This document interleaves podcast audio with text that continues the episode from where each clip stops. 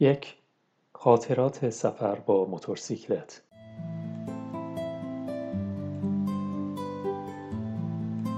این خاطرات داستان اقدامی جسورانه است نه گزارشی بدبینانه از آدمها و مکانها لااقل قرار نیست که باشد.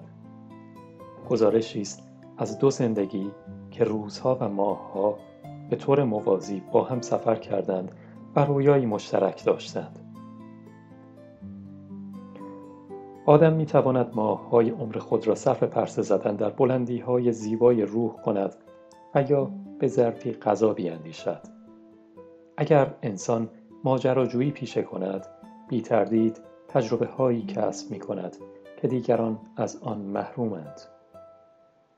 آن تجربه ها چیزی خواهد شد شبیه خاطراتی که در این اوراق پراکنده است.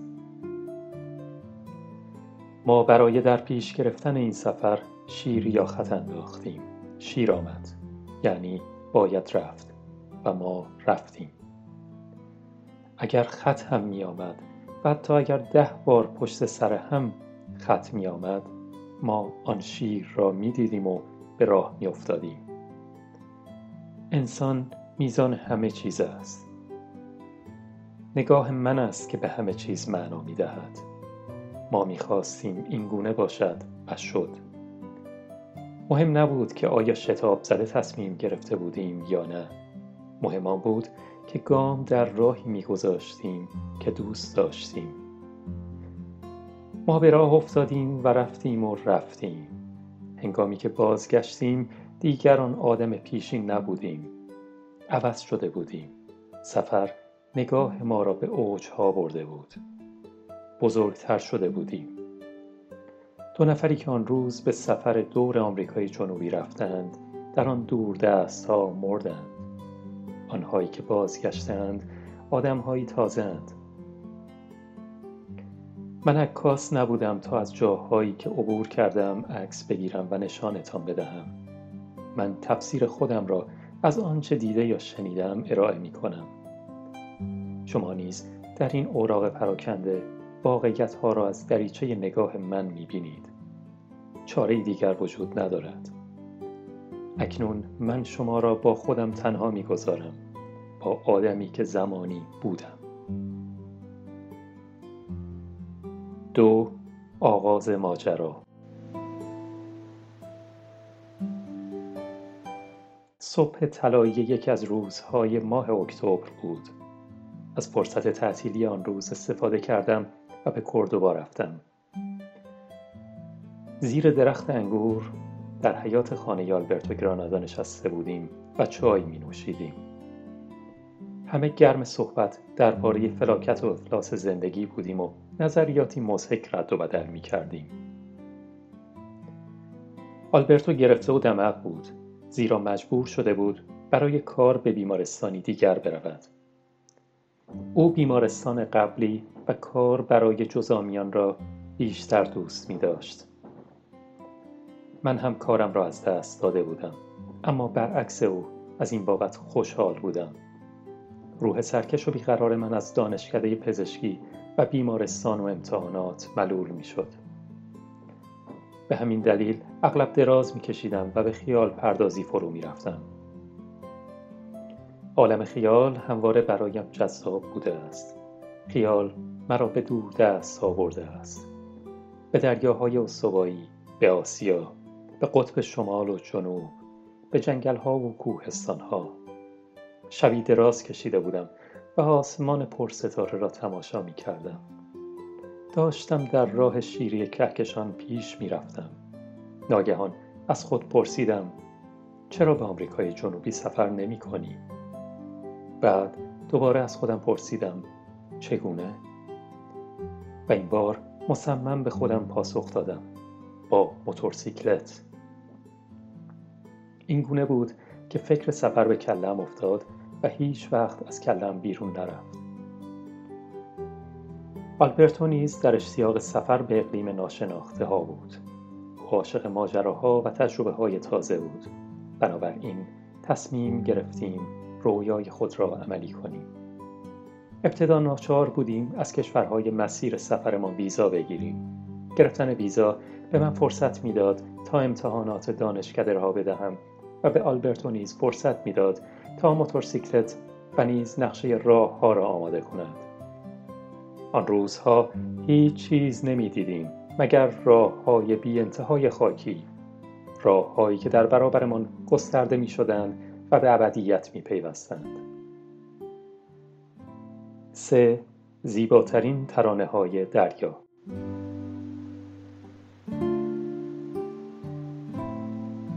آن شب ماه کامل بود تصویر کامل ماه روی خردک موجهای دریا نقره می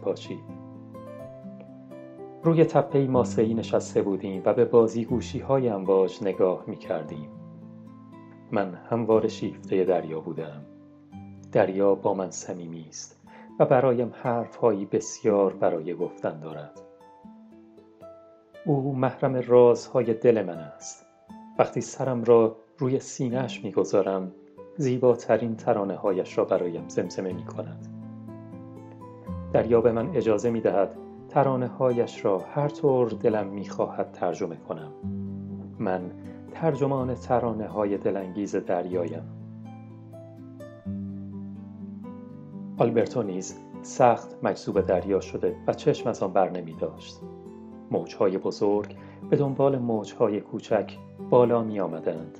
می خروشیدند و ناگهان در ساحل می مردند. آلبرتو سی سال داشت و نخستین بار بود که آتلانتیک بزرگ را می‌دید. کشف آتلانتیک او را هیجان زده کرده بود.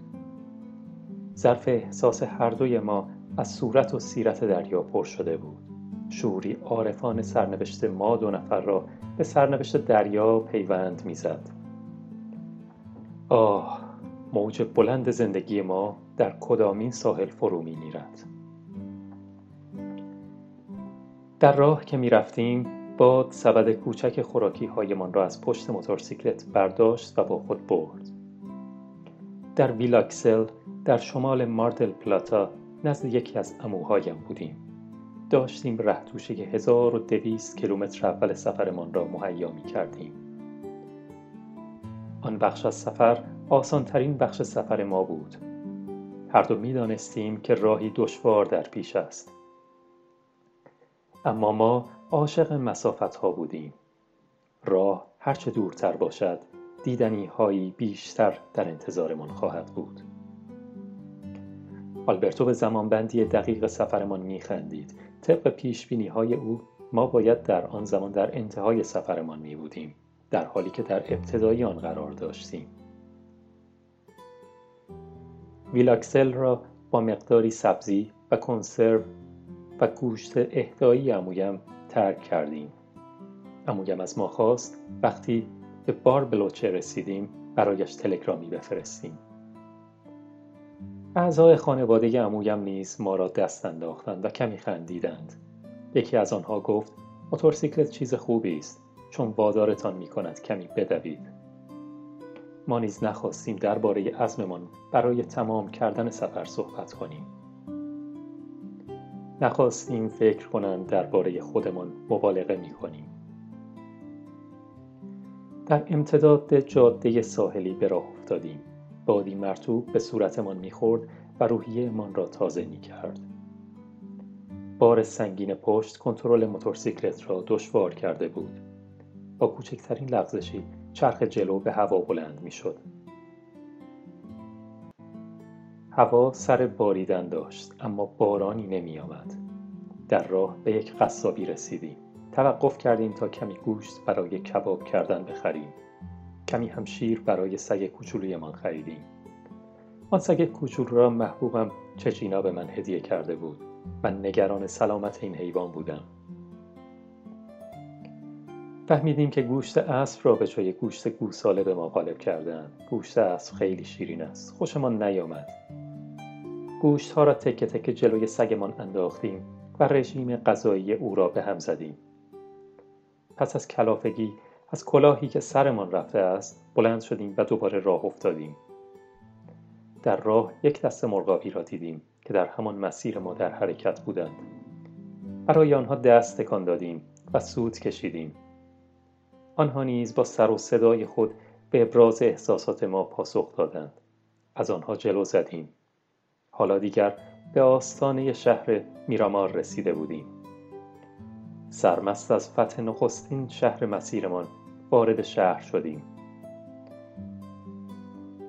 ظاهر نظار آلبرتو نشان می‌داد که هنوز گرسنه است و خاطره گوشت اسب را از ذهن بیرون نکرده است.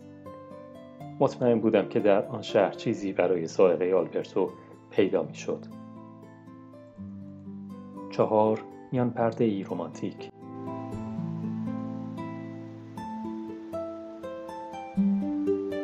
نمی‌خواهم این کتاب را به شرح وقایعی تبدیل کنم که در میرامار اتفاق افتاد. از سگ کوچولویمان خداحافظی کردیم و او را به یکی از دوستان آلبرتو در آن شهر سپردیم. آلبرتو از همان زمان خودش را در جاده های متروک و دور افتاده مسیرمان می‌دید و میترسید اما چیزی نمی گفت یاد دختری افتادم که خیلی دوستش داشتم. می‌دانستم که اکنون در یکی از خیابانهای شهر قدم می‌زند. شعری از اوترو سیلوا شاعر ونزوئلایی به ذهنم رسید. در قایق بودم. صدای پاهایت را شنیدم که با آب بازی می کرد آنگاه چهره ای گرفته و مغموم در برابرم ظاهر شد. دلم میان تو و جاده ها سرگردان است. چه قدرتی می‌تواند مرا از آغوش تو جدا کند؟ تو آنجا ایستاده ای میان پنجره و باران و اشکهایت اندوه تو را می پوشاند مجال گریت نیست. صبر کن من هم با تو میآیم. احساس کردم تخت پاره بیش نیستم و بادهای سرگردانی مرا به هر سو که می‌خواهند میکشانند. خود را در دنیاهایی عجیب و غریب می‌دیدیم. شب گذشته خواب محبوبم چچینا را دیدم و هنوز طعم گس خداحافظی از او به دهانم بود. روزی را به یاد آوردم که در ساحل لمیده بودم. بلا تکلیف و سرگردان او آمد با آن گیسوان لختش در باد. و سرم را روی پای خود گذاشت و من نیز خود را به دستان نوازشگر او سپردم. در آن لحظه دنیا در نظرم جلوه دیگر داشت. عجب حکایتی است عاشقیت. ناگهان احساس کردم همه چیزهای پیرامونم از تپشهای موزون قلبم پیروی می کنند من به کانون هستی پیرامونم تبدیل شده بودم. می‌دانم این معجزه عشق است. ناگهان بادی شدید وزیدن گرفت و صداهایی متفاوت از قلب دریا برخاست. بی هوا سرم را بلند کردم و به اطراف نگریستم. هیچ خبری نبود. دوباره سرم را روی پای محبوبم گذاشتم و به رویای شیرین خود فرو رفتم. باد شدید دست بردار نبود. باد وزیدن گرفت و با آهنگی گوش خراش موجهای دریا را به دیواره های دلم کوبید. سردمان شد. برخواستیم و ساحل را ترک کردیم. عاشق بودم اما در شگفتم که چرا گریختم. عاشق که نمی گریزد. من از چیزی می گریختم که حاضر نبود مرا رها کند. هر سفری دو جنبه دارد. ترک گفتن و رسیدن. عشق همواره چیزی را پشت سر خود به جا می‌گذارد و می‌رود باز به یاد چچینا افتادم. آن روز که با او خداحافظی می کردم دستش را از دستم بیرون آورد. ابتدا حفره ای را در دستانم احساس کردم و بعد آن حفره را در دلم یافتم. به او گفتم چچینا دست بندت را به من بده. مرا به یاد تو می اندازد گفت بگیر. مقصد بعدی نکونچا بود. جایی که یکی از دوستان آلبرتو آنجا معطبی دایر کرده بود. دوست آلبرتو برخلاف همسرش که از وضع آشفته و کولیوار ما خوشش نیامده بود به گرمی از ما استقبال کرد.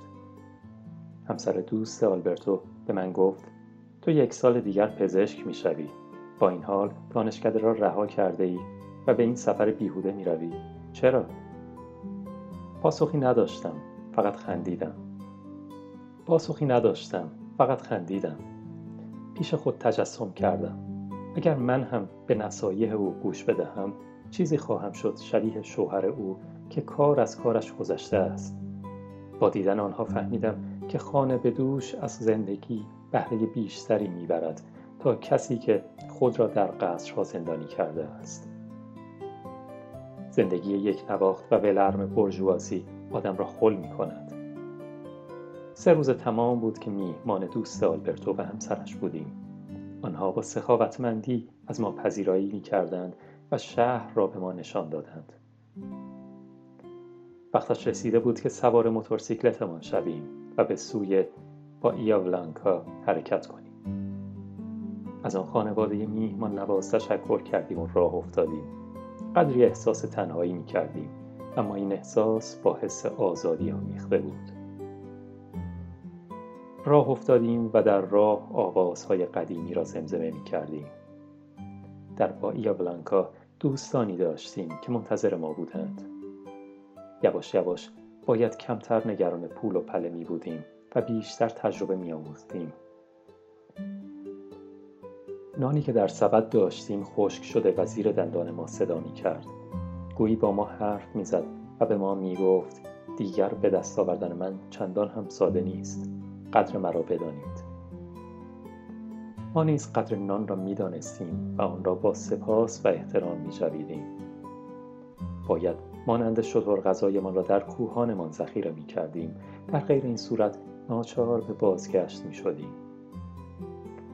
هرچند مطمئن بودیم که داشتن پول و یا نداشتن آن دیگر تأثیر در عزم ما برای این سفر نخواهد داشت. به بایی بلانکا رسیدیم. و دوستانمان را پیدا کردیم. چهار پنج روز میهمان این شهر بودیم. در این مدت آلبرتو دستی به سر و گوش موتورسیکلت کشید و او را برای ادامه سفر آماده کرد. شب پیش تب کرده بودم. بنابراین با حال و روزی که داشتم آن روز نمی توانستم حرکت کنم. ادامه سفرمان را یک روز عقب انداختیم. فردای آن روز حالم بهتر شد. ساعت سه بعد از ظهر بود و ما زیر آفتاب شدید به راه افتادیم و دور شدیم دوستانمان هنوز ایستاده بودند و از دور برای ما دستگان می‌دادند هوا گرمتر و گرمتر می‌شد داشتیم در تپه های شنی مدانوس به پیش می رفتیم. موتورسیکلت مدام می لغزید و این طرف آن طرف می شد. آلبرتو چنان میراند که گویی سرگرم دوئلی جانانه و حیثیتی با تپه ها بود.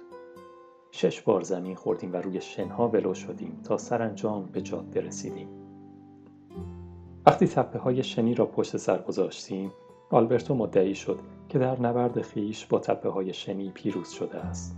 یاد دونکی شد افتادم و خندیدم. این بار راندن موتورسیکلت به عهده من بود. تا جا داشت گاز دادم. می‌خواستم وقتهای تلف شده را جبران کنم. شنها بخشی از پیچ جاده را پوشانده بودند و به همین دلیل موتورسیکلت لغزید و ما به شدت زمین خوردیم. آلبرتو سالم بود اما پای من زیر سیلندر موتورسیکلت ماند و سوخت. جای این سوختگی برای همیشه روی پایم ماند. ابری سیاه و سنگین بر فراز سر ما سایه انداخت. ناگهان رگباری سنگین بر سر و رویمان بارید این رگبار ناگهانی بالا رفتنمان را از تپه گلی روبرو دشوارتر می ساخت بنابراین چهار پنج بار زمین خوردیم تا به آن سوی تپه رسیدیم. طعم راندن در جاده های ناهموار را چشیدم و خود را برای مخاطرات آینده آماده ساختم. در راه به کمپی در لاپودروسا رسیدیم. روی تخت کمپ دراز کشیدیم خستگی را در کردیم.